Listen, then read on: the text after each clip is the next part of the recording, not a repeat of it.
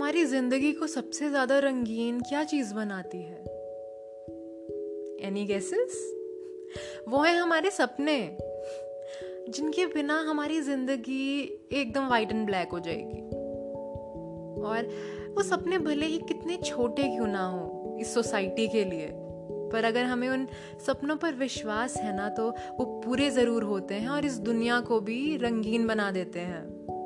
आज इन्हीं रंगीन सपनों की सफ़र पे मैं आपको लेकर जाना चाहती हूँ। अपनी अगली कहानी के साथ, जिसका नाम है अनअरेंज्ड मैरिज तो चलिए, शुरू करते हैं ये सपनों भरा सफ़र।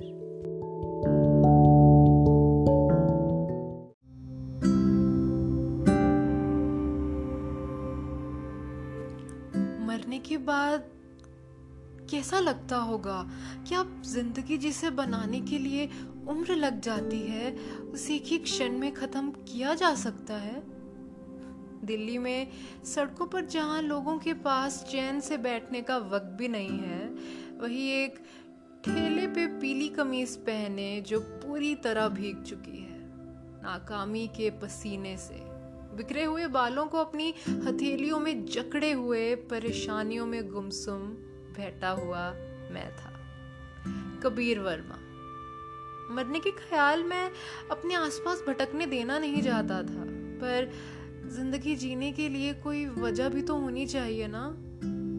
पर मैंने उन्हीं सारी वजहों को एक एक करके खुद ही खत्म कर दिया। एक तेईस साल के नौजवान को जीने के लिए सिर्फ़ सपनों की ज़रूरत होती है। पर अगर वो सपने एक कड़वा झूठ बनने लगे तो? ज़िंदगी बिन सपनों की वैसी ही होती है, जैसी कोई तस्वीर बिन रंगों की हो। ज़िंदगी में जान डालने वाले सिर्फ़ सपने ही होते हैं, पर आज मेरे सपने मेरे लिए सिर्फ़ एक बुरे सपने बनकर रह चुके हैं।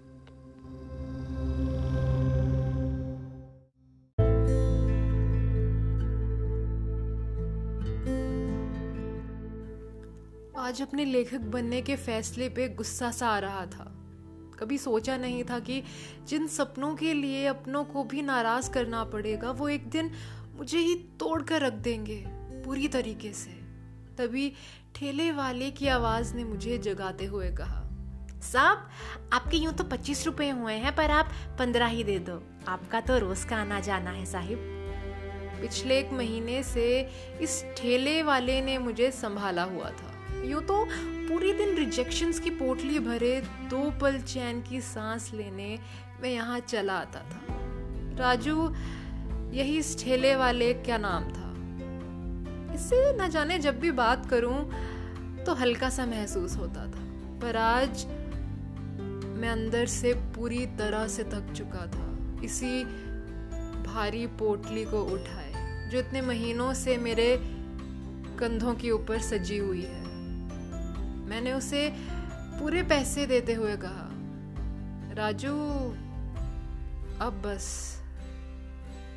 राजू कुछ पूछता, मैं वहाँ से चला गया।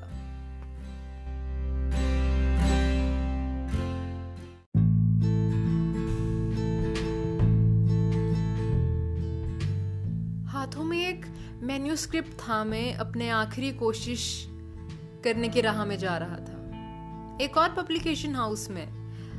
अब तो ये ख्याल भी नहीं आता कि कोई इसे छापेगा या नहीं पिछले छह महीनों से ना जाने कितने पब्लिकेशंस के पास जा चुका था, पर किसी को ये कहानी समझ ही नहीं आती थी। लगता है सच्चाई को कोई बेचना नहीं चाहता।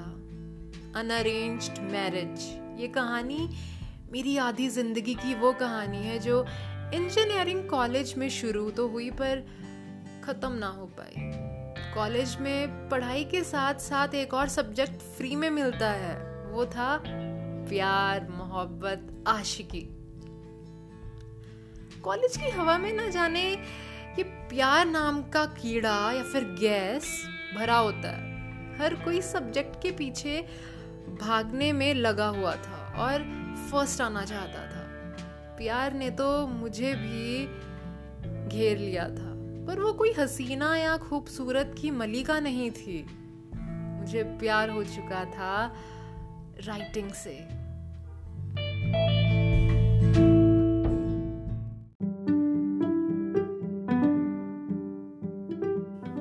छोटी उम्र से ही मुझे पढ़ने लिखने का काफ़ी शौक था। स्कूल में भी कभी फ़र्स्ट तो कभी सेकंड ही आता था, उससे नीचे कभी नहीं। घर वालों ने, रिश्तेदार वालों ने, मोहल्ले वालों ने तो मुझसे बिना पूछे ही डिसाइड कर लिया कि कबीर तो इंजीनियर ही बनेगा। मैंने भी कभी ना नहीं कहा। उस कच्ची उम्र में हमें कहाँ खबर होती है कि स्कूल के दरवाजों से बाहर जाते वक्त सिर्फ़ दो या तीन दरवाजे नहीं, बल्कि हमारी सोच से कई ज़्यादा दरवाजे होते हैं। हमें कहाँ जाना है, कौन सा दरवाज़ा हमारे लिए बना है, ये एक पहेली होता है जिसे वक्त ही सुलझा सकता है। लोगों के कहने पे पढ़ाई को अपना पहला और आखिरी प्यार समझ लिया और अपने स्टेट के सबसे उम्दा इंजीनियरिंग कॉलेज में एडमिशन ले लिया। और इसी के साथ इंजीनियरिंग की ट्रेन का टिकट कटवा लिया, हमेशा के लिए।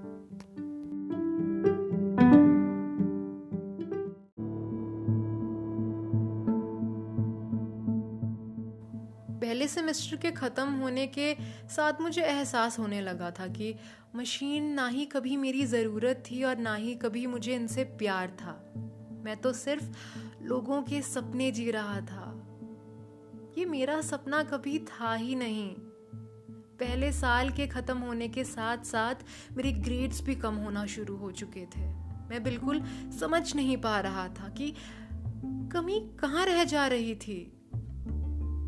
और ऊपर से पापा का दबाव। कबीर, अगर अभी से मार्क्स पे ध्यान नहीं दोगे तो अच्छी कंपनी कैसे मिलेगी? नौकरी अच्छी कैसे करोगे तुम? मैं भागना चाहता था, कहीं दूर, कहीं दिल और दिमाग के बीचों बीच छुप जाना चाहता था।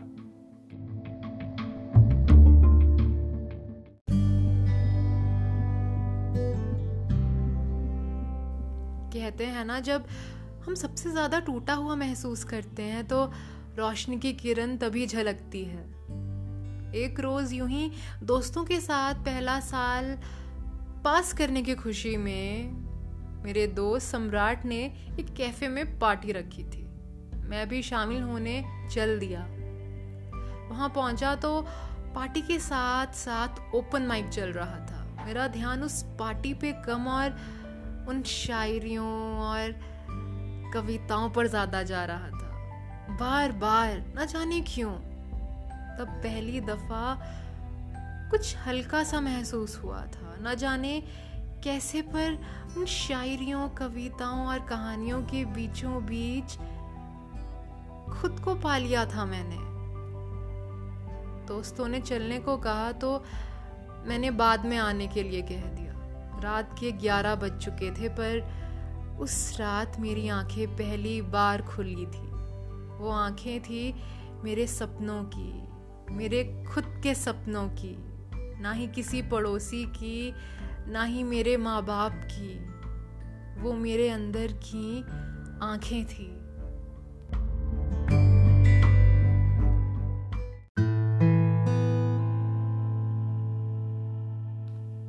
तभी ट्रैफ़िक में फंसी गाड़ियों के शोर ने मुझे धीमे से उन सपनों की आँखों से खींच निकाला। उस पुराने कबीर से। मैंने अपने फ़ोन में टाइम चेक किया तो अभी दो बजने में सिर्फ़ पंद्रह मिनट ही बाकी थे। और आरटी पब्लिकेशन हाउस थोड़ी दूरी पर ही था। लेट ना हो जाऊँ, इस डर से गाड़ी को साइड में पार्क कर कर पैदल ही चल दिया। ऑफ़िस जैसे ही पहुँचा तो सबसे पहले वॉशरूम भागा। और वहाँ पर अपना हुलिया ठीक किया, अपने बालों को सही से बनाया और मैंने स्क्रिप्ट को सहलाते हुए चल दिया। मैंने अपनी फ़ाइल में पड़े अपॉइंटमेंट लेटर को निकाला, उस पर लिखा था floor number second room number one zero one mister Batra. Mister Batra इस पब्लिकेशन हाउस के फाउंडर थे। मैं जैसे ही सेकंड फ्लोर पर पहुँचा तो मेरी आँखों के सामने रूम नंबर 101 था। मैंने लंबी साँसें भरी और खटखटाते हुए दरवाजे को पार करते हुए चल दिया अंदर।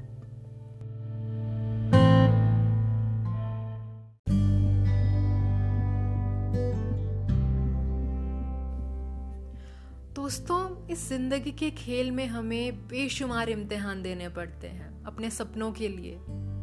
भले ही हमारे अपने उन सपनों के खिलाफ क्यों ना हो जाए, ये दुनिया उन सपनों के खिलाफ क्यों ना हो जाए, पर अगर इन सपनों पर हमें विश्वास है ना तो ये सपने सच ज़रूर होते हैं। इस कहानी में कबीर वर्मा भी अपने सपनों के लिए काफ़ी लड़ चुका है और थक भी चुका है। पर ये कहानी अधूरी है ना? इसका अंजाम देखने के लिए आपको थोड़ा और इंतज़ार करना पड़ेगा। और उस मीटिंग हॉल में क्या हुआ, मिस्टर वर्मा के साथ, वो भी मैं आपको बताऊँगी अगले एपिसोड में। तब तक के लिए सुनते रहिए unfiltered poetry and stories with Charu Yadav till then goodbye